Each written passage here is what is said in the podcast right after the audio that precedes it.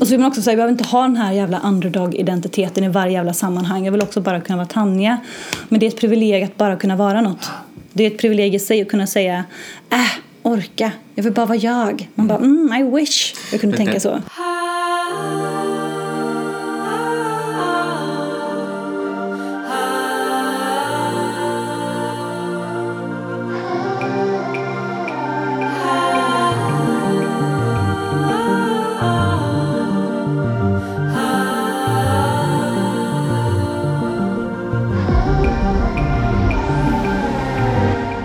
Jag heter Palme Lydebrandt och du lyssnar på Queer Story. Idag om Tanja. Tanja sitter i RFSLs förbundsstyrelse och i Göteborgs hbtq-råd. Hen startade mötesplatsen GIA, Gays in Angered.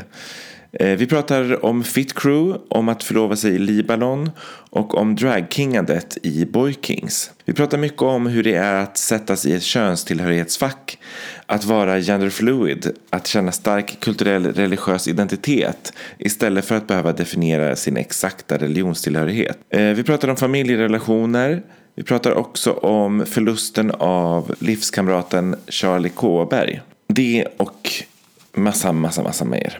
Eh, det här är Queer Story med Tanja Sharif. Jag heter eh, Tanja Sharif och eh, mina pronomen är både hon och den och hen. Av någon anledning så har jag valt att i ganska många professionella sammanhang använda hon och i mer informella sammanhang använda den och hen. Sen trivs jag ju mest om folk säger den av mig. Men sen samtidigt så är det mindre också viktigt i andra sammanhang. Det är både en strategi men det handlar också om att jag faktiskt också trivs med hon delvis. Mm. Så, det handlar väl om att jag identifierar mig i, i någon form av icke-binär spektra, någon gender fluid där jag faktiskt då trivs med både liksom att bli könad både feminint och mer åt det maskulina hållet och någonstans mittemellan. Så att jag är ganska flytande i min identitet. Mm. Och därav också antar jag att olika pronomen passar i olika sammanhang och tider i mitt liv. Mm. Så om vi skulle använda den, i, eller om jag skulle göra det i det här mm. sammanhanget? Nej, jag tror till och med att du kan få blanda. Mm. Sen är det jobbigare tror jag för många människor att blanda. För att de, hellre att de vill hålla sig till ett. Just det. Ja. Så att om man blandar så kan det bli mer utmanande än att använda ett. Så man får ju bestämma själv om man vill använda hon, hen, den eller blanda. Mm. Vad är GIA? GIA står för Gays in Angered och var egentligen först ett arbetsnamn men sen som, som blev så etablerat och, och så hemma för många som kom till den här mötesplatsen. Så då, då behöll vi det. Även om det nu inte är enbart för unga som är gay utan också bi, trans och queer och, och intersex och så vidare. Men det är en mötesplats eh, för ungdomar mellan 13 och 30. Eh, men sen är det främst för dem upp till 20. Så, det är liksom huvudmålgruppen i åldersspannet. Så. Mm. Och jag startade den verksamheten när jag började jobba på en annan mötesplats eh, i Angered som heter GATS. Eh, och det står inte för någonting utan det är bara en engelskt, ett engelskt ord för mod, styrka. Mm. Så. Och det är en mötesplats för unga tjejer, eh, 13 20 också.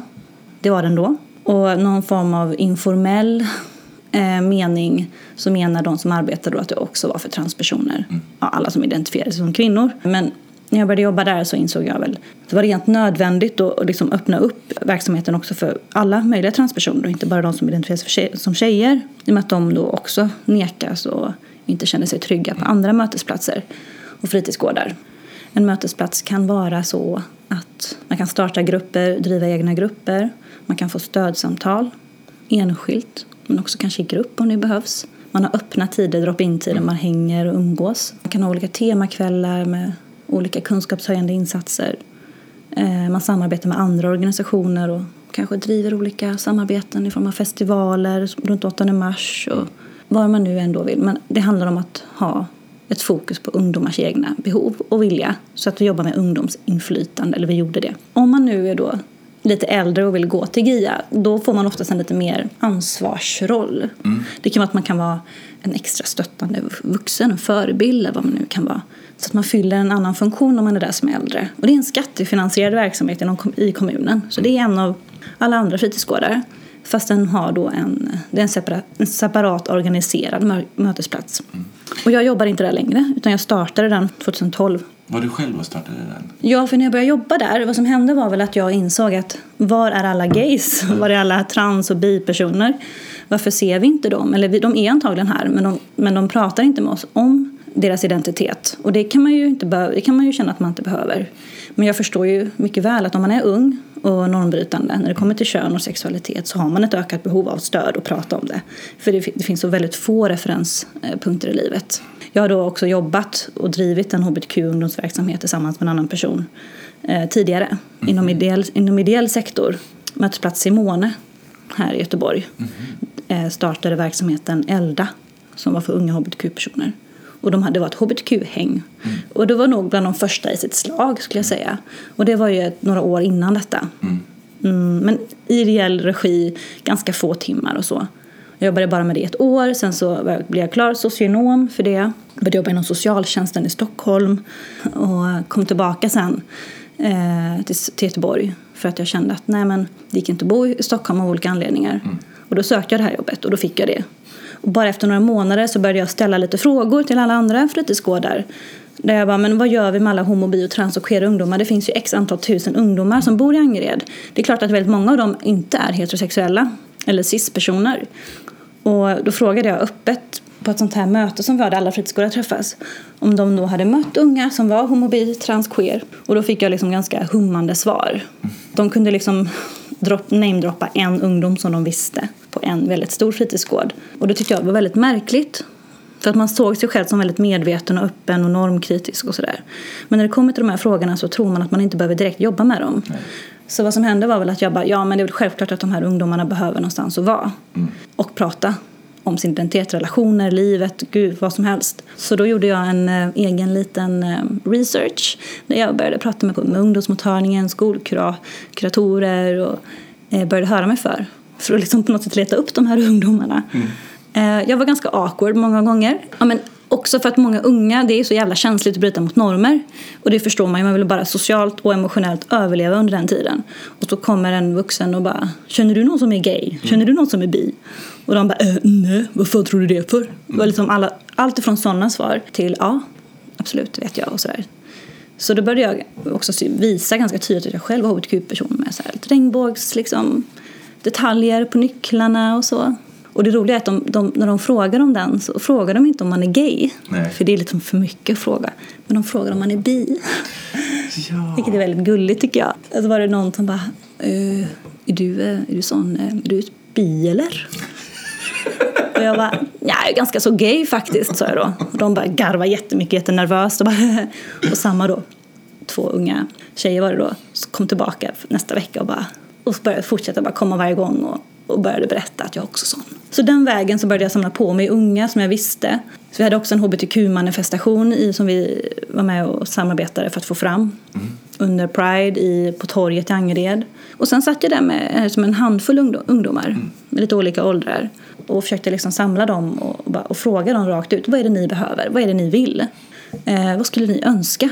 Av fritid Angered. Liksom. Och då var det som att de började spåna loss jättemycket. Och ganska mycket blev inte att planera verksamheten utan bara på att prata. Mm. De hade ett sånt enormt behov av att få prata om väldigt basic stuff som väldigt många pratar om mm. random med sina kompisar i skolan eller i korridoren men som de inte har möjlighet att göra. Så då blev det bara Eh, konversationer som aldrig tog slut. Så vi bara sågs och sågs och sen så såg jag till då att de skulle få några timmar en gång i veckan. Så då jobbade jag lite extra ungefär under något år där jag liksom drev den här gruppen på kvällstid efter skoltid. Och det var allt från att vi lagade mat ihop och pratade om livet till att jag vet inte, spela pingis och ett dansrum hade vi så då dansade de mycket. Och de var ganska få i början. Och sen så ju kändare vi blev, ju fler kom och vi fick också börja liksom reflektera över hur gör vi med hur offentliga och synliga vi kan vara. Och då var det inte jag som bestämde det utan då fick jag ju prata med ungdomarna och de önskade ganska tydligt att den här vart vi träffades och vilka tider och vilka dagar skulle vara hemligt för liksom utomstående. Och det kan man tycka, för en kommunal verksamhet är det möjligt att göra så. Det, det var det ändå. Och det är GIA fortfarande. Mm. Vill man ta kontakt med GIA så mejlar man, skickar på Facebook eller ringer eller smsar en som arbetar med verksamheten och så får man liksom komma på ett samtal och så mm. kommer man in sen. Ja, så det är så det går till. Och du gör det här helt själv? Jag gjorde det, jag jobbade med, med GIA ungefär i fyra år. Ja, det var ett lönearbete, så jag fick ju göra det på Ja. min arbetstid. Så det ingick liksom? Ja, jag jobbade lite extra första året. Men sen så var det som att jag efter ett år la fram en verksamhetsplan för min chef och sa så här många kommer. Det här är, det är, en, vi är en unik verksamhet. Det finns ingen liknande i Göteborg på det här viset i en kommunal regi. Så här många kommer. Så här ser behovet ut. Så här ser statistiken ut bland unga transpersoner till exempel. Suicidrisk, ohälsa. Eh, väldigt många som undviker eh, föreningsliv, idrottsliv, socialt liv och stannar hemma. Risk för social fobi, isolering, fetma, övervikt. Du vet, så här, satt och bara slängde fram så mycket statistik som fanns. Liksom. Och min chef, han var ganska bra. För han var sådär, jaha, men det låter ju bra, kör på. Jag bara, ja men vi behöver en budget för det. Ja, få lite budget. Jag fick en liten budget. Så efter ett år ungefär så var vi ändå en, en erkänd grupp i den här verksamheten som ändå fick ha eh, lite egna pengar. Men inte liksom en egen verksamhet och budget. Det fick jag igenom först efter fyra år. Och då slutade jag och lämnade över det till en jättebra person som jobbar med, med GIA nu, som heter Sabina Lashari. Och jag kunde sluta och lämna ifrån mig min bebis. För någonstans så behöver man göra det. För att verksamheten också ska få växa på sitt fria sätt. För att annars blir det min Tanja-stämpel eller prägel som, som kan vara stagnant också. Var det svårt att göra det valet? Jättesvårt. Jag var så ledsen. För jag hade haft så roligt arbete i så många år. Och jag har nog aldrig garvat så mycket som jag gjort när jag jobbat med, med unga generellt. Så. För jag, jag gick från att sluta jobba med socialt arbete till att jobba bara strategiskt med utbildning och så. Att lämna de ungdomarna, de specifika eh, GIA-ungdomarna men också GATS-ungdomarna. För jag jobbade då till slut halvtid på GATS och halvtid på GIA. Har du fortfarande kontakt med vissa av de här? Ja, jo, men det har jag ju svårt att inte ha det. Vi har träffats ett par gånger, bara hört hur det går och vad som hände. Och det är väldigt fint att se att väldigt många mår mycket bättre till exempel. Sen är det ju så när, man, när, när man ska ta farväl eller man förlorar någonting eller man lämnar en verksamhet att de såklart blev ju väldigt ledsna. Då var det såklart ett uppbrott för dem och en separation som var tung för vissa. Men att det är också någonting många unga behöver vara igenom och förstå att det inte är farligt. Det, it's a part of life. Eh, och att de klarar sig. Och att de alltid kan kontakta mig. Och det har de gjort ibland. Och jag har träffat dem ibland och så. Men det är klart, det var ju tårar och de, hade, de gjorde en sån surprise. För det sista vi gjorde var att åka på ett läger ihop. Och då hade de som en surprise-middag. Med så en powerpoint med bilder och höll tal. Så jag var många tårar och jag var väldigt... Ja, då var det som att jag bara, jag vill inte sluta längre. Nej, det förstår jag. Eh, Men det är fint och jag tänker att det, någonstans behöver man göra annat ibland och då gjorde jag det. Och, ja, annars hade jag nog aldrig kunnat sluta. Jag tror att det var som att antingen så slutar jag jobba med det här nu eller så kommer jag bo där. Eller liksom, det kommer bli mitt liv. Det är inte bra för min hälsa för jag tänkte på de här ungdomarna dygnet runt. Och andra ungdomar som mådde väldigt dåligt och det var ju liksom skjutsa till socialjouren två på natten till jag menar förutom att unga är homo, bi, trans eller queer och normbrytare när det kommer till de sakerna så har de ju också ett, ett annat ungdomsliv och är icke-vita och många gånger inte heller liksom socioekonomiska resurser, mycket att kämpa sig igenom. Och Allt från drogmissbruk till ja, vanlig social utsatthet i Sverige liksom, att hantera. Så det var ganska komplexa livssituationer och tunga. Och att känna att man är otillräcklig, inte räcker till och äska resurser från kommunen och säga att vi behöver bli fler som arbetar med de här ungdomarna. Inte för att de är särskilt mer viktiga utan för att de är särskilt utsatta. Ja, och det fanns ju inte pengar för att liksom... Jag fick ju ändå gå upp från 20 till 50 procent och ha en vikarie och sådär. Så att, sen blev GIA, fick lite hederspris och man skrev om GIA i tidningarna och lite sådär. Och då fick ju politiker men också chefer lite mer... eh, Ja, ja. Och då, det, det påverkar ju faktiskt deras beslut. Finns det andra liksom, initiativ i Göteborg, i andra stadsdelar? Eh, För två år sedan nu så kom en övergripande, en statsövergripande plan för, för hbtq-personers rättigheter. Vår hbtq-plan i Göteborg. Och den planen eh, var jag delvis med och arbetade fram. Men vi var många olika tjänstemän från hela kommunen. Och där står det till exempel nu då att alla stadsdelar ska erbjuda en mötesplats och en trygg zon för hbtq-ungdomar. Så det är ju en väldigt så tydlig, tycker jag då, konsekvens av att kunna driva på ett arbete och att det faktiskt blir att det får ett resultat. Eh, så nu har då hissingen på gång vet jag. Eh, men Majerna har haft, för när jag pratade med de som arbetade med dem var att de inte fick kalla det för hbtq-häng bara, för det var bara de som var intresserade av frågorna för de fick inte då diskriminera, alla var välkomna oavsett kön och sexualitet. Så där fick ju också då cis och straighta personer komma, ungdomar, eh, och titta på film och kanske kolla på hbtq-filmer, men de fick inte kalla det för Och jag tycker att det är en enorm skillnad. Målgruppen ska jobba med det och vara, ja, det ska bara vara målgruppen som kommer dit. För det, är, det handlar om att få vara den som är norm för en stund. Det handlar om att komma dit och veta att här är inte samhällsnormen representerad. När det kommer till de här aspekterna. Sen vet vi att det finns en mängd olika andra strukturer som gör att väldigt många unga inte känner sig trygga även om de är med andra hbtq-personer och det vet vi. Men det handlar inte om det handlar också om att det ska finnas en ledare med kompetens att kunna också skapa trygga strukturer. Men nu vet jag att det börjar liksom eh, man pratar om att man behöver starta de här mötesplatserna och det ploppar upp fler. Så det är en rolig utveckling. Och då är det också just staden som finansierar det. Det är inte mm. liksom via RFSL som, som ordnar nej, nej. nej. RFSL har ingenting med det här att göra faktiskt. Nej. Det är kommunen. Mm. Och personer som arbetat i kommunen som driver de här frågorna. Bland annat jag då, men också andra liksom, som som jag vet eh, driver på sina håll i sina stadsdelar. Som också har velat göra det här länge och kanske delvis gjort det men inte fått gehör men nu får det i med den här planen och att vi trycker på. När jag säger vi trycker på är att jag också sitter i Göteborgs stads hbtq-råd som är en remissinstans men också ett rådgivande organ till Göteborgs stads kommunstyrelse. Eh, så vi fungerar som alla andra rådgivande råd. Och vi, eh, nu säger jag vi, jag sitter kvar men vi ska ju bytas ut då nu i januari så är det ett nytt råd för man mm. sitter på en mandatperiod. Jag tror att jag är på förslag att sitta, för jag kandiderade om. Mm. Eh, så därför säger jag vi. Men, mm. men vi, vi träffar ju politiker och tjänstemän runt om i Göteborg stad eh, bland annat när vi har våra möten och bjuder in dem för att liksom kolla av hur jobbar de med den här planen. Och vad vi har möjlighet att göra är att bjuda in då presidiet i nämnderna men också kanske eh, stadsdelsdirektörerna att komma och berätta om deras hbtq-arbete. Hur har det gått för dem? Alltså hur, eller vad har det blivit? Men de känner sig ganska pressade. Alltså, mm. gud, vi, är ganska, vi är typ kända i stan för att vara, att vara det här. Att vi är ganska hårda och ganska, att vi sitter i ett gäng aktivister som sitter där. Vi är liksom inte tjänstemän. Flera kanske jobbar som det delvis men många är har en väldigt stark aktivistidentitet och vi sitter på personligt mandat. Så vi sitter inte och företräder en verksamhet. Jag sitter som Tanja och Tanja får speak som hon vill i det där rummet och det är ganska skönt tycker jag ett sånt forum där jag kan säga vad jag vill och inte oroa mig för att jag säger någonting som som inte min verksamhet står för.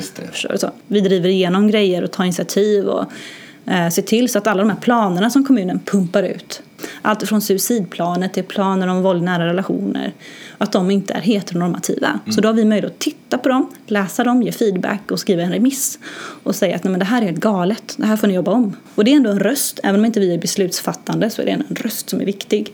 Det känns ju som att det hänt så himla mycket i Göteborg bara de senaste tio åren när mm. hbtq-frågor eller liksom eh, medvetande kanske mer eh, känns det som. Ja, det skulle jag nog också säga. Och det är också så man skildrar Göteborg. Mm. Man skildrar Göteborg på det viset att vi har gått från en bögknackad stad till att gå till en väldigt öppen och inkluderande, välkomnande stad. Sen tycker jag att det finns väldigt många sprickor i den bilden. Vem vill inte framställa Göteborg på det viset om man jobbar som politiker till exempel? Just. Det är klart att man gör. Men det, det finns enormt mycket att göra i Göteborg. Som i alla städer, herregud. Men det kan ge någon jäkla konsekvens då. Mm. Med att vi har en plan, aha, och i den så står det till exempel att de ska bli bättre på vissa grejer. Mm. Och så trycker vi på dem och jobbar med dem och så kanske det blir någon förändring någonstans mm. som vi märker av på golvet när vi jobbar. Så det är ju förhoppningen. Men det är ju liksom, jag skulle säga att vi är i starten fortfarande även om vi har gjort mycket. Och sen så har ju Göteborg blivit framröstad som Sveriges mest hbtq-vänligaste stad. Men det tänker jag är bara att man går på vissa parametrar. Och, ja, jag tycker det är bullshit. Jag gillar inte heller sådana jäkla utnämningar. Jag tycker det, det tjänar ingenting till och det hjälper ingen. Eh, Svårt också att veta eh, jämförelse med vad? En ultimat stad där alla känner sig inkluderade och välkomna och har lika mycket tillgång till allas resurser. Vi har ju inget sådant exempel, Nej. vare sig i Sverige eller i världen. Så i jämförelse med vad? Exakt.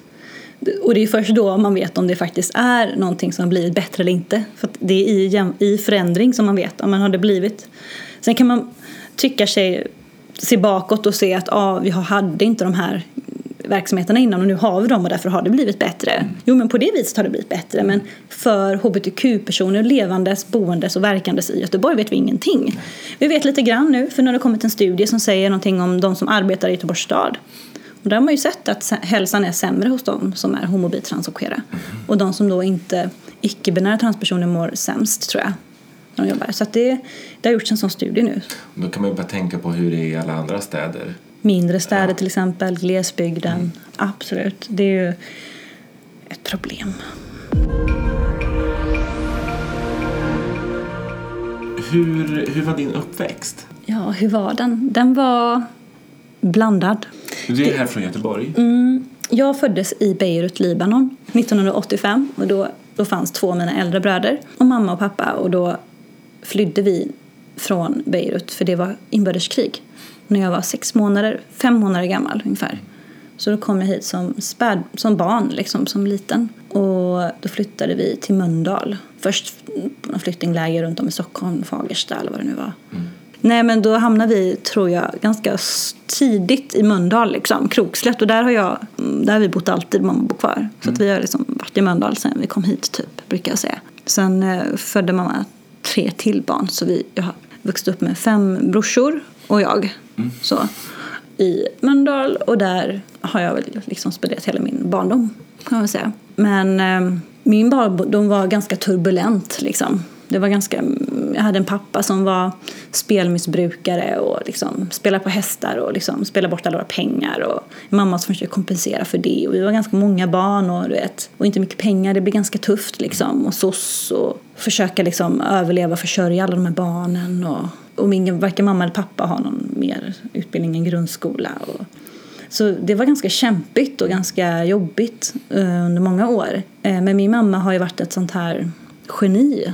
Hon har liksom lyckats klippa kuponger, bara lösa det så att vi alltid liksom haft allt vi behöver trots att vi inte hade något. Jag fattar inte hur hon har gjort. Du vet nu när man så här, har vänner som har barn och de, har liksom, de kämpar på med ett barn. Liksom. Mm.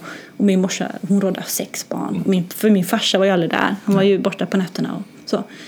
Uh, och spelade trots det så har det liksom ändå varit väldigt ett, ett hem fullt med kärlek och väldigt mycket eh, värme och gos. Liksom. Eh, och jag har en fin relation till mina syskon idag och sådär. Så det är fint och min mamma också.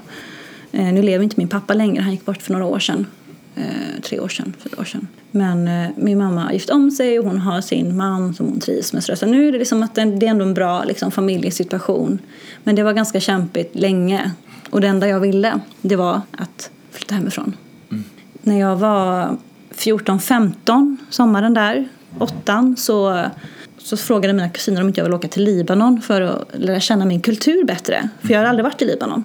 Och de ville väl antagligen att jag skulle bli, komma närmare islam också. Liksom. För jag är uppvuxen i en muslimsk familj och mamma är väldigt troende. Och, ja, hon ber fem gånger om dagen och slöja och liksom sådär. Och jag hade väldigt lite koll på islam. Och då ville väl de att jag skulle komma närmare det. Mm.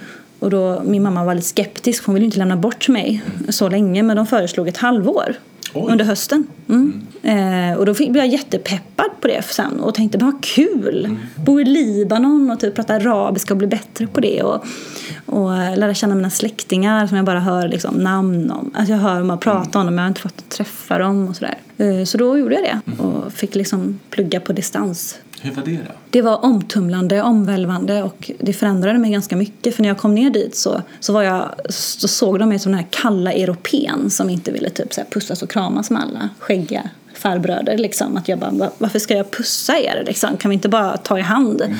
Ja. Det var bara mycket så kulturkrockar såklart. Även om jag ändå är uppvuxen i en väldigt muslimsk arabisk familj så var det ändå mycket som jag... Ja. Var du beredd på det? Jag trodde nog att de, de sålde in det här innan.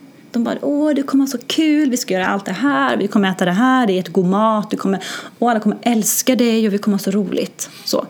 Nej, så var det ju fan inte jävla hittepå. Inte, alltså, gett mig så konstig information för det var inte Beirut jag skulle bo i utan det var i Saida, vilket är söder om. Eh, vilket är en väldigt så muslimskt näste. Så man kunde inte gå ut själv som tjej utan jag var alltid tvungen att gå ut med en annan man. Någon farbror eller någon kompis till, till, till dem liksom, eller vad det nu kunde vara.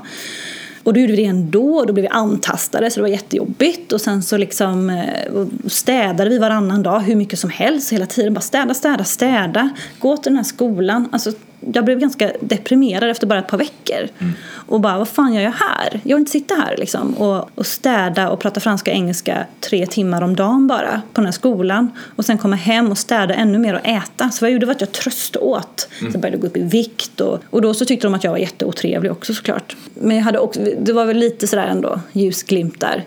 Men bara efter två veckor så, så friade en kusin till mig Eh, och de liksom lurade dit mig på dejt. De bara, nu ska vi alla gå ut och äta. Gå och gör dig fin. Så gick jag och gjorde mig fin, kom ut igen. Och då satt alla kvar och ingen hade gjort sig fin. Och de bara, ja just det, det är du som ska gå på middag. Och just det, du ska göra det med den här personen. Och han väntar där nere i bilen så du kan gå ner. Jag bara, Okej. va? Gå på den här dejten. Och det enda han pra- pratar om är att han, då, att han ska fortsätta göra liksom, eh, lumpen och liksom in i militären. Och sen när han kommer tillbaka så ska vi förlova oss. Och när vi har förlovat oss så ska vi göra så här och vi kan bo där och tänka så här. Satt och liksom planerade vårt liv ihop. Och vi kände inte varandra och jag tänkte gud nu skojar han med mig. Så då började jag skratta lite och han bara varför skrattar du? Jag bara nej jag förstår inte vad du pratar om. Pratar du om mig nu? Ska vi? Nej. Jag bara nej men jag vill inte förlova mig med dig. Så jag är här för att typ lära känna min kultur och, och mitt land och, och mina släktingar, inte för att förlova mig. Och då var det som att han, han bara jo, jo, jo, men det, du behöver bara lite tid. Och jag bara men herregud, nu vill jag gå hem. Och så, så fick han skjutsa hem mig och så blev jag jättearg på mina kusiner som hade lurat iväg mig. Men sen så började jag umgås med en annan kille som var en, kus- ett kusinbarn och han var så här modern och typ pluggade på universitetet och han var inte alls sådär på. Utan vi blev kompisar och började umgås och det var ganska trevligt. Och sen ledde det ena till det andra och helt plötsligt så dyker han upp själv en dag hemma hos oss och det gör han man inte om man är så här, man kommer alltid med sin familj, men han kom själv. Och då förstod mina kusiner, inte jag, att han ville prata med mig enskilt. Typ, Tänk typ 1800-tal kostymdrama. He needs to talk to you in the saloon. Du vet, så, här. Jag bara, oh. så fick jag springa iväg och göra mig fin. Och så satte vi oss i salongen och de dök upp frukt. Och där satt vi. Han tittade mig djupt in i ögonen och blev jättenervös och skulle säga någonting. Och jag förstod inte vad och jag blev skitnervös. Och vi brukar kunna snacka som vanligt. Men nej. Helt plötsligt var han helt förändrad. Och andades så lite djup, så lite, eh, vad heter det? Andfådd ja, precis. Lite så röd i ansiktet och lite grejer. Och sen så bara, nej ska vi gå ut på balkongen sa jag. För det blev så varmt. Så gick vi ut på balkongen. och Bara, varför, varför är han så konstig? Och då så sa jag, ah, vilken fin stjärnhimmel det är. Och då så säger han, inte lika vackra som du. Och då förstod jag, åh nej. Vad kände du då när, när du förstod att... Jag blev jättenervös och tänkte, jaha, tänkte jag. Jag hade liksom inte riktigt tänkt på något på det viset. Och då förstod jag ju att han hade gjort det. Och då bara... Och vid den tidpunkten, liksom kanske två månader in här, så, så var det som att jag var så desperat efter att få bekräftelse och, och, av någon som jag tyckte om. Och nu var det han, min, den här personen jag gillade. Och då var det som att jag bara, okej, men jag kanske gillar honom då. Så jag köpte hela grejen. Han bara, jag gillar dig. Ja, men jag gillar dig med. Och, och sen så satt vi där och så var det som att, det är som ur en film, att mina kusiner och mina, mina fastrar liksom suttit och lyssnat längs, hade suttit och lyssnat på våra konversation liksom bakom dörren. Och bara liksom trillade ut genom dörren för de hörde att vi sa att vi gillar varandra. De bara, åh, hur betyder det att ni ska förlova er? Och då förklarar de att, att förlova sig är typ som att bli ihop. Det är inte så allvarligt. För att vi ska kunna gå på dates och göra roliga saker så måste vi vara förlovade. Jag bara, okej men då gör vi det då. Och de bara, li, li, li, li. Och då på en gång så var det så här värsta grejen. Och då, och då skulle det bli klänning och skor och fest och dittan. Och helt plötsligt så hamnade jag i en helt annan virvel av en... Kan du liksom reagera över det här på något sätt? Eller, för det låter som, man får ju verkligen bilder framför sig att det är nästan som ett slags musikalnummer. Mm. Ja, men det blev plötsligt så.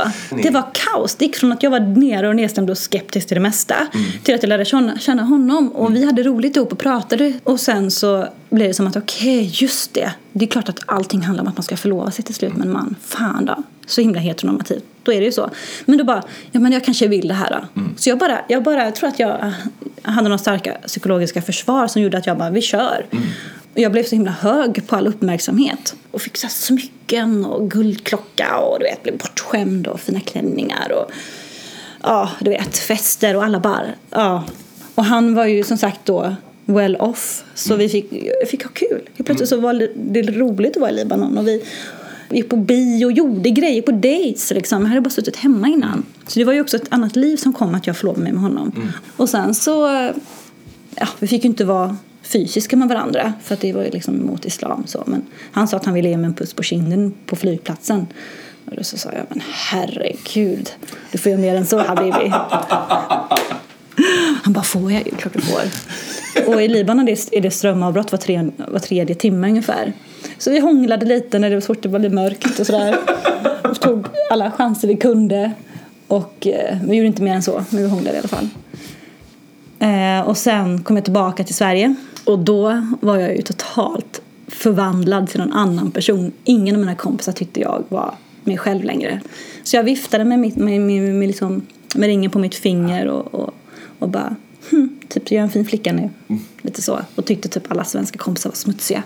Och bara gud de dricker alkohol och kolla hur de klär sig, hur de beter sig. Och, uh, hade blivit så här, väldigt hjärntvättad faktiskt. Mm. Och uh, körde på det. Och de bara men gud vad har hänt? Vad har hänt med vår gamla kompis mm. liksom? Jag tror det tog fyra månader innan det sprack liksom. eh, för då var det som att min kompis sa, det som hon sa som gjorde att jag ändrade mig var att hon bara, ja efter gymnasiet vill jag åka till Lyon, Frankrike och plugga franska. För som att jag bara, men gud det vill jag med. Jag vill inte åka till Beirut och gifta mig för det var det som var planen då. Att gifta mig när jag var 18. Hur gammal var du när du kom tillbaka? 15. 15. Mm. Ja. Sen, sen lämnade jag honom mm. i april där. Kom tillbaka årsskiftet, lämnade honom i april mm. någon gång där och bara, men gud det här är inte jag. Och ganska snabbt blev mig själv igen. Mm. Fast ändå med de här erfarenheterna. Men jag insåg framför allt att jag inte tände på män. Ja. Minns du, vad du hur, hur du liksom kom på eller liksom när paletten trillade ner på något sätt? Att jag inte ville vara hetero. Ja. Eller att jag inte var hetero. Nej, men det har ju hänt med barn liksom. Men när poletten jag också kom ut och kunde uttala det medvetet. Det var den sommaren efter. Mm. Så gick vi nian, just det. Det var åtta mellan åttan och nian slutade. Åttan var detta. Så sen, sen vi slutade grundskolan, nian. Just det, vi satt liksom i en, en cirkel och så skulle alla säga någonting som ingen visste om. Alltså vi skulle avslöja en hemlighet för alla våra kompisar. Hur många var ni eh, då? Alltså... Vi var typ tre, vi var kanske fem stycken. Mm. Några stycken. Och alla Med de var... bästa vännerna liksom? Ja, mina närmsta vänner liksom. För nu ska vi börja gymnasiet och nu ska vi avslöja, nu ska vi berätta något som ingen annan vet. Och då sa personen lite olika saker. Typ, ah, jag har faktiskt eh, jag har faktiskt haft sex. Jag har faktiskt aldrig haft sex. Typ sådana saker. Mm. Men, och då var det som att jag bara, jag gillar tjejer. Sa jag då. Minns du de där minuterna innan du sa det? Var det liksom planerat att du skulle säga det? Eller vad? Men jag hade pratat med en kompis tror jag. Jag hade haft en romans med en tjej en sommar innan mm. det här. Och det hade jag berättat för då, fan hur blev det? Nej, men typ att jag inte var bi utan jag var, jag var gay. Det var någon sån här skillnad. Att jag typ, ja, mm. så måste det ha varit. För det knäppaste av allt var ju att jag trots allt efter den här romansen med den här tjejen kommer tillbaka till skolan efter sommaren. Och det första jag säger är till typ så här, den kaxigaste, populäraste killen på skolan som alla hatade och alla var oroliga för att han skulle sprida rykten om en. Det var honom jag berättade detta för. Jag bara, så vad jag gjort i sommar? Han bara, vadå? Alltså jag har, eh, jag har haft petting, som det heter då, med en tjej. Och han bara, fan vad coolt! Och skulle sexualisera hjärnet. Och jag bara, nej fan lägg av. Du har uppmärksamheten ändå, var ganska nöjd. och bara, var ganska stolt över det. Alltså det är så jävla sjukt för att jag levde ändå i en familj där det var så tabu, tabu, tabu. Mm. Och samtidigt så kunde jag bara, man var inkonsekvent. Verkligen. Typ som att man också tänker att det var olika världar. Mm. Nu är jag på skolan och det är en annan värld. Även om det liksom är så här 400 meter hem ja. så betyder det att det som händer här vet ändå inte mamma om. Nej. Men det var ju en frizon att vara i skolan om man inte kunde göra vissa saker hemma. Mm. För min mamma var ju liksom, du får inte tänka på, du får inte titta på eller ha sex. Det var liksom den liksom, kyskhetsnormen som jag växte upp med. Så allt som hade med sex och nakenhet var tabu. Du vet om det var kyssar på tv så bytte man. Eh, mamma visste inte ens, alltså, gay fanns inte liksom. Det fanns inte på kartan eller mm. i deras sinne. Alltså, mm, så. Och jag hade som sagt fem brorsor och du vet så här, jag var tvungen att vara väldigt påklädd och de gick runt i kallingar och bara oj whoops och en punkkula som trillade ut de där sladdriga kallingarna och det var okej okay, liksom. Jag bara what the fuck, ta på er! Mm. Fick jag ju skrika på dem liksom för jag har inte lust att se deras jävla genitalier. Mm. Själv var jag tvungen att ha på mig jättemycket kläder. Att det var väldigt mycket så här, olika regler för oss. Mm. Och att jag var ganska arg på det. Så någon gång under min ton, mina tonår där så började jag liksom revoltera lite mer. Gjorde saker i smyg och som man inte hade någon aning om verkligen. Och sen åkte jag till Libanon och sen så började jag komma ut långsamt för mig själv. Ja, sen skaffade jag min första liksom, riktiga flickvän. Gick på dejter vet jag när Sylvia kom, en datingapp eller hemsida. Gick på dejter. Men sen så min riktiga flickvän fick jag då någon gång när jag gick i trean på gymnasiet. Och det var roligt. Och då, men, och då kunde du vara öppen mot dina syskon och mamma? Nej, ing, det, det här, under hela den här tiden så levde jag ett dubbelliv. Mm. Och det gjorde jag fram tills jag blev 25. De, de visste ju ingenting och frågade inte heller. Det har hänt ett par tillfällen när jag satt hemma liksom. För att när jag, efter gymnasiet och efter Libanon, mitt feministiska uppvaknande blev ganska tydligt då. Och då vet jag att jag någon gång där i alla fall började, fan det är något, jag vill organisera mig. Gick med i så här feministgrupper på, på några hemsidor, jag kommer inte ens ihåg, QX typ. Och sen så gick jag ut, började gå ut på klubbar och så. Och då träffade jag en person som var med i Fit Crew. Och Fit Crew på den tiden det var en lesbisk kvinnodansgrupp. Mm. Som tyckte att jag kunde minsann vara med och dansa där. Och typ raggade upp mig. Mm. Eh, och då sa jag, det kan jag väl. Eh, och då det var, kan man säga att det var min inkörsport till den queera världen. Mm. Då var det ju radikalfeministiskt och väldigt så, alla var väldigt arga och manshatande och väldigt transfobiska. Mm. Eh, och man var flata, man var inte queer. Liksom. Det var innan queer kom. Jag var 19. Mm. Det gjorde också slut med den här normativa tjejen och sådär. Och efter det så har det varit en queer liksom, resa i mitt liv. Men innan det, det var liksom min uppväxt. Mm. Och sen i och med Fit Crew så hände det mycket grejer. Jag skulle vilja säga att jag kom i kontakt med den radikal eh, feministiska lesbiska världen. Mm. För på den tiden i Göteborg så var det liksom ganska så väldigt tydligt att, att män är inte välkomna i våra sammanhang. Så vad som hände var att jag genom den här vännen, eller den här personen som då raggade upp mig och sen så i och med Fit Crew så fick jag massa vänner som också var väldigt politiskt organiserade. Och i och med det så fick jag också kontakt med andra personer och gick på fester och helt plötsligt hamnade ett kollektiv som jag tyckte var fantastiskt och i det kollektivet så, så fanns ett rum ledigt. Så då flyttade jag också hemifrån när jag var 19. Typ låg mitt på Järntorget, ett och fem i hyra, stort rum mot hela Linnégatan. Och det kollektivet hette Mataraska och det var så här, men här får inte män komma in. Mm. Så att jag fick liksom börja omvärdera och titta på så här, jag levde mitt liv. Jag fick ett politiskt uppvaknande utöver liksom det här med min sexualitet. Det handlade också om att så här, kliva in i ett community där det fanns andra normer om, om veganism och liksom bryta mot kvinno Eh, normer liksom, som har att göra med allt ifrån kroppsbehåring. Och jag kommer ihåg att jag började skämmas för att jag hade rakat mina armarna och lite sådana saker. Det var som befrielse för mig. Och, helt, och bara gå runt där med mina buskar under armarna och bara... Och det var också då jag liksom piercade mig och försökte liksom så bara gå emot väldigt många samhällsnormer och det var väldigt skönt och befriande och viktigt för mig, särskilt med min uppväxt och var jag kom från och vad jag ville göra. Och, men jag insåg också att jag var ganska ensam om att vara icke-vit eller muslim för den delen eller arab. Mm. Det var en och annan iranier och en och annan latino liksom, men det var jävligt vitt. Det var så himla mycket som jag som gjorde mig väldigt osäker. Jag kommer liksom från en så här underklassfamilj, mm. soc-bidragsfamilj.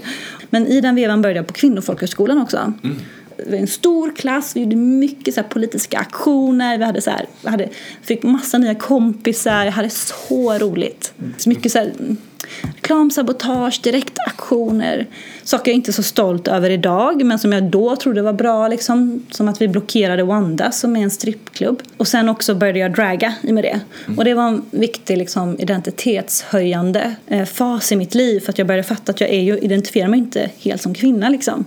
Och fast vi utifrån de premisserna som vi sågs. Mm. Och Fitcrew fick ju börja omvärdera hur ser vi på vilka, vilka identiteter som ska få plats. Och då kanske det är mest cismen som inte ska vara med i den här gruppen. Men det, cis fanns inte då, queer fanns inte då. Och personer började komma, komma ut som trans. Och det blev ju jättejobbigt för de personerna. För att det var, de fick jättemycket transfoba kommentarer av allierade, av systrar liksom. Men då, fick börja tänka i form av syskonskap. Och det var ju en resa som tog x antal år. Och i och med drag, dragonet var för mig en inkörsport i att liksom mer iscensätta med kroppen vad jag ville uttrycka. Vi, vi hade ett boyband, vi var fyra stycken, som eh, sjöng och dansade och mimade till olika boyband. Vi hette Boy Kings. Vad var det bästa med Boy Kings? Du vet smörpop, sliskigt, ostigt. Och musiken, du vet, boybandmusik är ju så himla fin och snäll. Så vi hade så enkla danssteg och väldigt mycket så här känslor. Och vi vann Drag King of the Year 2006. Draggar du fortfarande någonting? Nej, jag gör inte det. Men ett tag efteråt så började jag liksom så ha workshops i så dragsmink och sånt. Mm. Eh, för det var roligt. Vi gick från alltså, renodlat kingande liksom, till att många i gruppen också i med det kom ut som transpersoner. Så då blev dragandet fel. Liksom. Mm. Det blev inte ett drag, det blev på riktigt för dem. Så vi började vi började liksom hålla på med performance istället. Så då hette vi Fab Family och så iscensatte vi massa olika könsuttryck bara. Mm.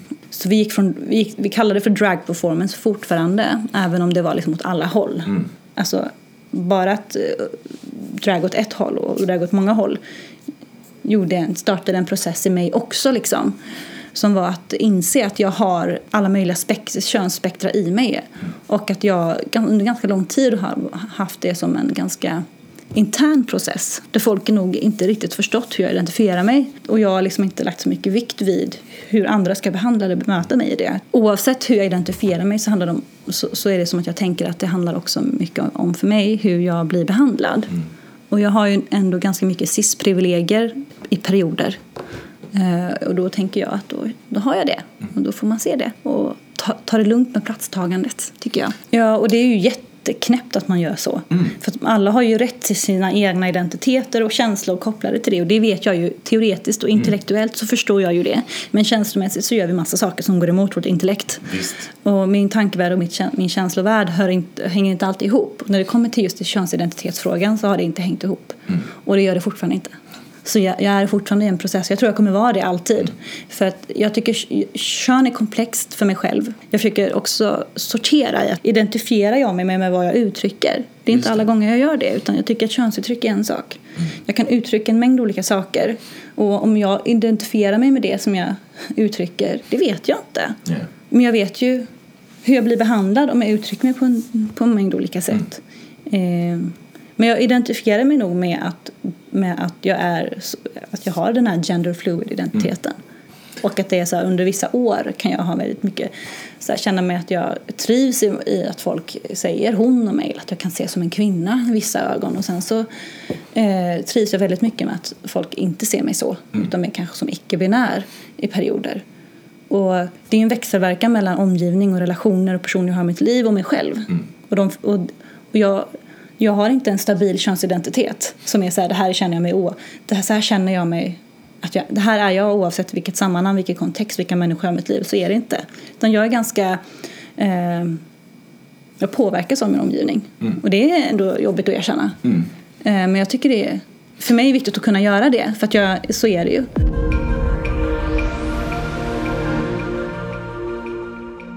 Jag, jag brukar säga att jag har en form av kulturell muslimsk identitet som ju handlar om att den är trygghetsingivande och att jag läser vissa böner för att göra mig lugn. Eh, och stundvis en andlig upplevelse som inte är konstant. Mm. Men det är framför allt en erfarenhet som har format mig ganska mycket. Och det sitter liksom i kroppen och kroppsminnen och känslominnen. Och jag har under många år inte identifierat mig som muslim. För att jag behöver ta avstånd från vad det då innebar för mig. Men Idag innebär det någonting annat för mig. Så att det har blivit ett reclaimande av, av någonting som jag faktiskt delvis har behövt eller behöver idag. Mm. Och den relationen som man har till typ, till exempel religioner, eh, den är komplex. För att det finns så mycket st om, alltså strider inom religion mm. och religion som koncept och religion som ett världsföretag mm. eller religion som en andlig upplevelse, religion som ett socialt community. Det finns så många olika aspekter av religion som gör en helt slut.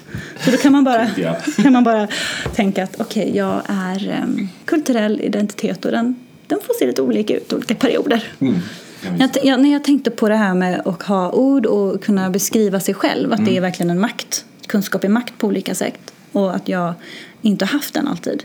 Och att från, från att liksom inte ha det till att börja få ha det mm. har gjort all skillnad. För när jag bodde där kollektivet och det här, vi hade så politiska kaféer och jag hängde liksom inte riktigt med i allting och jag vågade inte ta plats då. Eh, för att jag kom ju från de omständigheterna som jag kom från som var så här, ja men fattiga på många sätt och blatte och ensam om det och kände att jag var jättedum och avvikande och korkad och inte alls hade koll på, på de här sakerna som mina vita medelklass-lesbianer eh, på den tiden. Och det har ju no varit någonting som, som har varit en enorm resa, en klassresa och som har påverkat mig jättemycket i att också formulera vem jag är i relation till andra. För att just då var jag i händerna på andra. Alltså då vill man överleva också, även i en lesbisk, radikal politisk värld vill man också bara överleva ibland. Och då anammar man ju liksom deras bilder av en vad det nu kan vara. Mm. Allt från att bli översexualiserad som icke-vit eller att bli exotifierad till att vara väldigt, ha väldigt få marginaler att gå utanför normer. För att så fort jag gjorde det så befäste det. Jaha, du är, du är ändå arabisk. Man kunde, det var väldigt lite man kunde göra för att inte liksom råka snudda vid en stereotyp som gjorde att folk såg det. Det. Typ som att de tänker att snart kommer fasaden spricka. Visste väl, kom du riktigt, Ja. riktiga du fram. Man bara okej, så jag fick inte dansa som jag ville på dansgolvet för då blev man en player. Det var så väldigt märkligt att jag kunde inte ens ragga på samma villkor för att då var jag ju blatten som ragga. Och det vet man ju hur blattar raggar. Eller medelhavspersoner eller så här, du har det i blodet eller vad det nu kunde vara. Men också då klassresan som var, ja. Men att, att sitta här idag, det, det trodde jag ju aldrig då liksom. Nej. Tio år sedan mer att eh, jag skulle vara så trygg i att prata om, om politiska frågor som jag då var så osäker kring att uttrycka mig om. För att jag visste inte om jag sa rätt eller sa det på rätt sätt. Och, och den, den resan ser ju många unga som jag har jobbat med i Angered också göra. Att de sådär, det är en helt annan värld. Så språket har ju varit en sån sak som i min klassresa har gett mig mer och mer privilegier och makt. Vilket är märkligt för att man har ändå klar, jag har ändå kvar min liksom arbetarklass fattigidentitet. Alltså att vuxit upp, att levt som typ fattig, det har varit så här, vi vet inte om vi kan betala hyran. Till, eller att beskriva sig som arbetarklass kan jag tycka är svårt för att mina, mina föräldrar hade stundvis inte ens jobb stod mm. många gånger utanför arbetsmarknaden. Och den nya arbetarklassen är ju de som står utanför egentligen. Och det är också många flyktingar som inte har papper och sådär. När jag försökte få börja förklara för mina vänner att men jag har ju den här erfarenheten också. Bara jag med, kunde de säga då. Men de bodde ändå liksom i radhus och, och bil och de jobbade. De, deras föräldrar knegade. Så snickare och sjuk, sjuksköterska. Men för mig var det liksom det är ju wow liksom. Mm. liksom bara ha två föräldrar som båda jobbar Mm. och har bil. Men sen så blev jag intervjuad för en avhandling om klass, klassresenärer. Och då var det intressant för den forskaren pratar om klassresenärer som en egen kategori. Att man inte pratar, att man, om man tänker sig utanför alla klassbegreppen. Om man struntar i det här med kulturellt och ekonomiskt kapital och sådär. Utan man, om man tänker att det är en egen kategori som handlar om att vi har liksom alla de här erfarenheterna med oss och att tillsammans blir de någonting annat. Vi fortsätter läsa av rummet och ser om vi kan bli avslöjade som arbetarklass eller fattiga eller vad vi nu och du, för mig är det så här, förstår du nu att det är för att jag är blatte eller är det för att jag är fattig? Jag vet inte. Eh, att jag alltid undrar. Och sen så tänker jag också att det finns klassbundna föreställningar. Att om man är icke-vit, om man är arab eller om man är svart så får man direkt en fattigstämpel på sig. Eller att man kommer ur någon form av fattigdom eller att man har mindre resurser. Det gör också att man behöver kompensera och försöka ha strategier för att motbevisa en stereotyp. Vilket i sig är jävligt jobbigt för att kompensatoriska strategier gör vi alla på en mängd olika sätt utan att vi tänker på det. Och mitt kan vara till exempel att, eh, att jag ska prata på ett visst sätt så att folk kan tro att jag inte blir avslöjad. Och det går åt jävligt mycket energi. Så att där, efter ett möte så kanske jag är tre gånger mer trött än någon annan som inte behöver anstränga sig. Och det kallas ju för minoritetsstress, liksom, att i egenskap av att vara normbrytande eller minoritet i ett sammanhang eller ett samhälle så har du en ökad risk för ohälsa för att det går åt mycket mer eh, energi och tankeverksamhet och man har diverse strategier. Det finns ju inte något socialt sammanhang som jag inte undrar över hur jag blir läst eller annat så. Det tänker jag är en viktig aspekt av att vara normbrytare. Av att även om det inte händer någonting i det där rummet, även om inte jag blir utsatt så är jag orolig för det. Och den oron skapar en ohälsa och en spändhet och en som också ibland gör att folk låter bli att ta sig till vissa ställen. För, ja. Och det är, ja, jag. Det gör ju någonting med en. Det Alltså, gör- det, det, mm, absolut. Och så vill man också säga, vi behöver inte ha den här jävla underdog-identiteten i varje jävla sammanhang. Jag vill också bara kunna vara Tanja. Men det är ett privilegium att bara kunna vara något. Det är ett privilegium i sig att kunna säga, äh, orka, jag vill bara vara jag. Man bara, mm, I wish jag kunde tänka där, så. Där tänker jag också att eh, men, eh, pressen finns också på att lösningen ska finnas inom dig. Du måste lösa den här stressen av att känna att, att känna av de här parametrarna. Mm. Men lösningen ligger ju kollektivt. Alltså vilka har tillgång till rummet? Mm. Kan vi se till att det, vi breddar den typen av representation så man slipper känna sig ensam och slipper känna att man är normbrytare i varje situation. Visst. Man lägger alltid ansvaret på individen. Visst. Det är ett kollektivt problem. Så är det ju. Alltså jag har jobbat med separat i separat organiserade verksamheter så länge. Alltså både att jag har gått på kvinnofolkhögskolan, jobbat med GIA och sådär. Och levt liksom i en väldigt queer bubbla. Så att jag har ju det privilegiet att kunna göra det. Och det är ju fantastiskt. Det har ju också varit min räddning. Jag vet inte hur jag skulle orka. Men jag inser ju också att jag har mina blattesammanhang och jag har mina vita sammanhang, jag har mina queera sammanhang och du vet så här, att det är ändå svårt i communityt att få saker att flyta samman för att vi är dåliga på att solidarisera med varandra och vita har så jävla eh, mycket privilegierad kränkthet för sig och det är så jävla tröttsamt och då är det lättare att, att välja bort många vita sammanhang också samtidigt som man inte kan det. Eh, vad gör du idag? Jag jobbar ju, mitt lönearbete är på eh, Västra Götalandsregionens eh, kunskapscentrum för sexuell hälsa som är organiserad i Närhälsan. Eh, och där arbetar jag som utvecklingsledare eh, och just nu jobbar jag mest med att eh, hbtq-diplomera olika typer av verksamheter inom hälso och sjukvård. Så då är det ju eh, utbildningsinsatser, och diverse olika utvecklingsinsatser också. Så det gör jag på dagtid.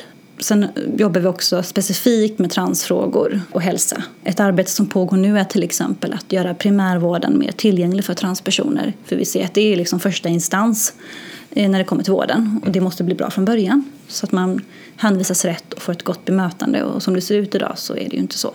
Eh, utan det är tvärtom. Liksom. Så är det 62 procent som någon gång undvikit att söka vård på grund av 62? Mm, någon gång undvikit på grund av oro att bli illa bemött. Och sen så är det väl så här, senaste rapporten från 2017 som Transgender Europe gjorde där de, de gjorde också jämförelsedata men det var fem olika länder som var med där Sverige stod, av, stod för 500 av 800 svar. Så det är ett ganska bra underlag för oss mm. som säger att, eh, att var det 27 procent som hade blivit erfarit kränkande behandling i i möte med hälso och sjukvård. Så det finns ganska många så grova siffror på att det inte är bra. Och suicidstatistiken är tokig liksom också när det kommer till framförallt transpersoner. Och det blir värre ju yngre transpersonerna är mm. i statistiken. Så det finns massor att göra. Och det korrelerar inte bra att hälso och sjukvården inte är tillgänglig och att det finns ett ökat stöd och eh, vårdbehov i en, hos en målgrupp. Det, liksom, det stämmer inte överens. Nej. Så då måste hälso och sjukvården ta ansvar. Och, eh, bli bättre på att ta emot och nå ut. Hur, hur blir man bättre då? Vad vi gör i alla fall, vad vi har fått igenom, för det handlar också om att kunna få ett politiskt beslut på att man får jobba på ett visst sätt och mm. att hälso och sjukvården kan ta emot den insatsen. HBTQ-diplomeringen började 2012 och har sedan dess liksom fått mer genomslag och nu finns ett politiskt beslut på att man ska gärna hbtq-diplomeras mm. inom hälso och sjukvården i Västra Götaland. Eh, och då så är tanken att man jobbar både med process, alltså det är en processutbildning där man också då får jobba med attityder och värderingar liksom. Men också rent så här, bygga på sin faktiska kunskap om olika begrepp och kunna förstå att begrepp och ord eh, är viktiga. Det är med, med, med språket och orden som vi också beskriver omvärlden och därmed också talar om vad som existerar och inte. Därmed också så visar att vi kan antingen bekräfta någon eller kränka någon. Så begrepp och bemötande är jätteviktigt. Att höja liksom lägsta nivån. Mm. Och men på din fråga om hur man faktiskt eh, gör saker bättre så vet jag inte riktigt. Man kontaktar er och får hjälp?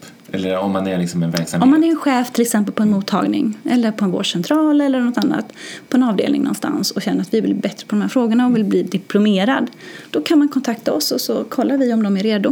Mm. För det kräver att man också är då, eh, redo på olika sätt, att det finns ett, eh, en beredskap.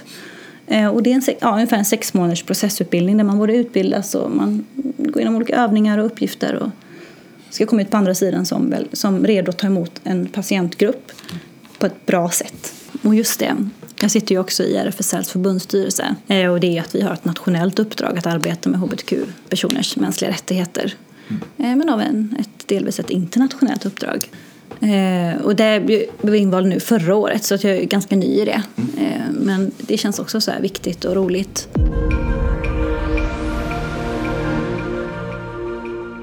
Vem var Charlie? Charlie var så mycket.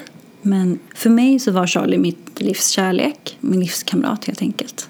Men han var också viktig liksom, aktivist på olika sätt. Han eh, jobbade som politisk illustratör, tror jag han brukar kalla sig. Mm. Och gjorde till exempel många bilder åt RFSL och RFSU och lite sådana olika organisationer som ville jobba med normkritik och inkludering av olika slag och så. Det roliga var att när jag sökte bilder på Google för att hitta bilder som kunde porträttera mina ungdomar. Det fanns inte. För alla bilder som man hittar, liksom man ska göra en powerpoint, skildrar vita unga vita personer, vita hbtq-personer. Så var det liksom, de bilderna jag hittade var, råkade vara just Charlies bilder. Det, det var så himla roligt för att då hittade jag en jättefin bild där det är två kids liksom, i ett höghusområde som typ håller om varandra. Jag bara åh gud, det här är mina ungdomar. Så jag har använt den i smyg i olika så här, utbildningsgrejer som jag hållit på med då. Och sen så åkte vi upp med 14 VGI-ungdomar till eh, Stockholm för att hälsa på verksamheten i Galia som är RFSLs eh, ungdomsmötesplats. Eh, för att liksom få ett utbyte och sådär. Och då när vi kom in genom dörren så stod Charlie där och välkomnade oss med öppna armar med det stora, stora leendet och glittrande ögon som gjorde att alla ungdomar blev alldeles så lugna. Och, mm. Så det var väldigt fint, vårt första möte. Visste du att det var hen som hade gjort bilden? Nej, vi visste inte det då. Mm. Det kom fram flera månader senare. För efter den gången så började vi prata och så kom Charlie ner till Göteborg och sen så blev vi kära ganska fort. Mm. och inledde liksom en relation ganska omgående. Liksom. Och Charlie hjälpte mig också mycket med GIA, var, kom och hälsade på, höll i liksom transgruppsamtal eh, för han identifierade sig själv som, som icke-binär och gått igenom eh, olika medicinska processer och så och var en viktig en förebild för ungdomarna där. Mm. Men då var det så himla roligt för att jag bara, men kolla den här bilden har jag använt i olika sammanhang. Och, och då var det som att Charlie, men det är ju min bild, den har jag gjort. och jag bara, va? Och så började jag garva jättemycket åt det. Och så var det bara så himla fint, det känns bara så himla rätt. Att man dessutom faller så hårt för någon som jag gjorde för Charlie. Och dessutom så är det såklart då hen som har gjort de här bilderna. Det var en väldigt, väldigt fint, ett väldigt fint sätt att bli väldigt kär i någon på. Mm. Att mötas både på ett politiskt plan, på ett aktivistiskt plan och på ett emotionellt plan samtidigt. Och ganska omgående flyttade Charlie ner till Göteborg för, för 2017 var det väl, 2016 så hängde hans bilder på Världskulturmuseet till exempel på en utställning som heter Playground som handlar om att så, ifrågasätta normer om kön och sexualitet på olika sätt. Mm. Och sen Etnografiska tog, ville också ställa ut de bilderna samma utställning. Charlie som satt sin prägel i den här stan. Mm. Även utanför, vad heter det nu, vid eh, Norra Älvstranden, Norra Älvstrandsprojektet mm. där. Där, hänger, där har Charlie i alla fall, där hänger Charlies bilder också, eller illustrationer på olika typer av kroppar som normbrytande på en mängd olika sätt. Så det är väldigt fint att eh, ja, de hänger där fortfarande och kommer hänga där. Mm. Att det liksom finns massa avtryck, det är fint. Vi levde ihop, eller vi var tillsammans i, i tre år och sen eh, hamnade Charlie i en djup depression. Januari 2017 så tog hen sitt liv. Och eh, det var såklart eh, en, en livskris för mig utan dess like. Mm. Eh, som gjorde att allting vändes upp och ner i mitt liv. Och sen dess har jag kanske hållit en ganska låg profil både när det kommer till aktivism och annat liksom, för att jag inte har orkat och så. Så det har ju varit ännu en, en kamp för mig på ett helt personligt och emotionellt plan. Men också att eh, på ett väldigt brutalt sätt förstå hur psykiatrin och vården många gånger brister. Mm. Eh, för att det här var ett lex Maria-fall. Liksom. De, de, de anmälde sig själva mm. för att de brast i sin, i sin tillgänglighet och sin vård mm. för Charlie. Och det är ju extremt brutalt och någonting som jag fortfarande såklart kämpar jättemycket med och försöker förstå och leva med jag sörjer ju liksom allt som har varit och allt som skulle komma. Mm. Vi hade ju väldigt många planer tillsammans. Och var, utöver den här depressionen så var vi på en väldigt bra plats tillsammans. Det, var, det kom väldigt hastigt och väldigt mm. oväntat. Det var väldigt mycket som var väldigt oväntat med det här. För väldigt många omkring Charlie och mig själv som var ändå närmast Charlie. Mm. Och då tänker jag, det är ju enkelt att vara arg på vården och det är eller det är inte enkelt, men det blir man ju när de dessutom erkänner själva att de har brustit i diverse kommunikationssaker som de skulle göra. Men eh, det får inte, jag får inte tillbaka Charlie för det. Så att mitt liv handlar om att eh, ha förlorat min livskamrat. Och, och, brutalt nog blir det också bara sådär en till pinne i statistiken på hur många transpersoner som tar sitt liv. Eh, och det gör mig fruktansvärt arg och ledsen. Och det blir ju också en, att kämpa för att, att vården ska vara transtillgänglig på olika sätt blir för mig inte bara politiskt utan jättepersonligt. Och såklart en utmaning i att hantera det motståndet och den transfobi som finns när man är ute och utbildar på många sätt. Mm. Eh, det blir känslomässigt eh, mer tungrot för mig att göra det nu än tidigare. Vad eh, hette Charlene i efternamn? Kåberg. Också lite känt som C. Kåberg tror jag. Vi sågs också första gången när vi var 1920 och, och tittade på varandra på en, på en champagnefrukost innan en parad i Stockholm. ehm, och sen har vi inte setts på många år efter det. Så det var lite roligt att vi liksom, hade våra vägar korsats men sen så när det verkligen eh, ja, men timing är ganska mm. viktigt. Det är det. Mm. Jo, om du skulle få välja helt fritt ifrån ditt liv, finns det någon särskild situation som du eh, skulle vilja se gestaltat på något sätt? Någonting som är väldigt nära i tid och som har varit viktigt för mig nu, det är därför jag också tänker på det, för att det inte var så länge sedan, var nu i somras när jag ungefär tre timmar innan Europrides parad skulle äga rum ringer min mamma och frågar om inte hon vill gå. Eh, kommer sitta på hållplatsen och har liksom penna och eh, någon kartongbit redo och tänker jag ska skriva något på den. Och så bara, fan jag skulle fråga morsan, undrar om hon är redo att gå. Eh, jag, ändå, jag kom ut när jag var 25 och hon har ändå liksom varit, alltid varit väldigt kärleksfull sedan dess mot mig. Och innan också, bara att vi inte pratade om det. Eh, hon har ju tagit det väldigt bra och alltid varit så himla stöttande och fin. Och, älskade liksom min partner och sådär. Så jag frågade om inte hon vill gå i paraden och då så säger hon förvånansvärt bara sådär, ja varför inte, kan jag? Jag bara, kan du vara inne i stan liksom ganska snart? Det börjar här om två, två timmar den paraden. Och hon bara, ja men det, så det löste hon. Så då sågs vi och så gick vi i paraden tillsammans och så skrev jag så här, frågade mamma om det var okej okay, men då skrev jag så här, stolt muslimsk mamma till queer person. Eh, och så gick hon och höll den, tyckte det var, hon var stolt och glad liksom. Och det väckte ju ganska mycket uppmärksamhet. Jag, jag har i alla fall inte sett någon, någon beslöjad muslimsk mamma gå i paraden. Någon parad i Sverige tidigare, vad jag vet. Så det blev ju nästan lite historiskt av att hon gick där väldigt synligt. Och vi gick själva, hon och jag, och så en kompis med mig också då. Eh, vi gick inte i stolta föräldrablocket utan vi bara gick.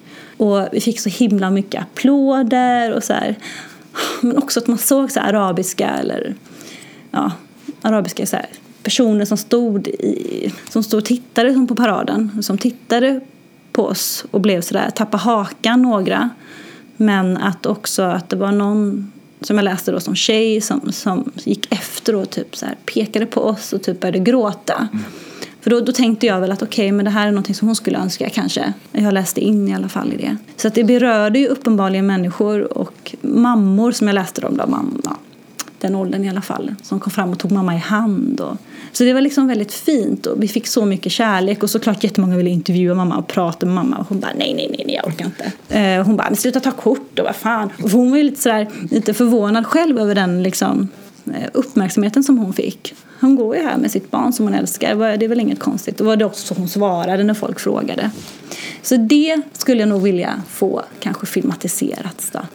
Vad var hennes liksom reaktion efteråt? Var det just att säga att det bara var en självklar grej? Ja. Jag bara, mamma förstod du vad du gav dig in på?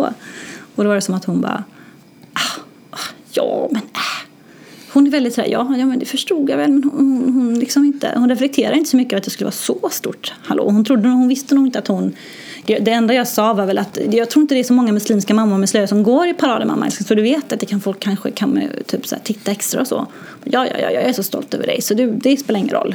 Så det är hennes liksom alltid svar. Vadå jag älskar, jag älskar min dotter. Säger min dotter. Ja men jag älskar min dotter, vad ska jag? Det är klart jag är stolt över henne. För att vi har en väldigt speciell relation jag och mamma. Hon är liksom min, mitt allt på många sätt. Så här. Väldigt, väldigt viktig. Så att det, för mig var det också väldigt fint att få vara offentlig med det. Nu har QX-galan hört av sig och vill att vi ska gå dit till exempel.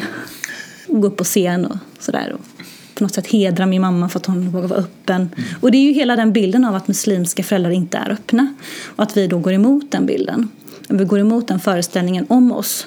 Eh, vilket ju såklart får uppmärksamhet, det förstår ju jag med, jag är inte dum. Eh, men det är också tröttsamt att alltid vara, att existera i relation till de här olika bilderna av oss. Att man aldrig är fri att bara kunna få vara. Utan att då blir man normbrytare eller så blir man modig eller så blir man någonting. Eh, I relation till då, den här stereotypa föreställningen. Mm. Men samtidigt, vad fan, vad, vad, ska man göra? Det är ofta så kamper startar. Man går emot en föreställning, man gör någonting som bryter mot en norm. Och det har ju mamma delvis då gjort. Och det finns ett sånt stort behov av, av att få se.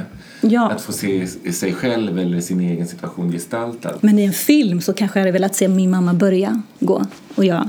Och sen så skulle liksom så här, bara muslimska föräldrar med slöja, of course, av alla olika färger och åldrar bara sluta upp bakom oss och med oss tillsammans, snarare hand i hand går vi där och bara får liksom, alltså det kanske jag hade velat se i en film. Jag lite modifierad då. Men för jag har ju pratat med mina, mina vänner liksom som har muslimska föräldrar att de bara, men fan nästa år så kanske min mamma också ska gå, vi kanske ska gå tillsammans. Så att det kanske också kan bli att fler kan börja gå. Mm. Så Tips till alla dokumentärfilmare där ute. Var ja, redo på var West redo. Pride nästa West Pride nästa år. så här, the power of Muslims mothers taken over. Ja. Vad heter din mamma?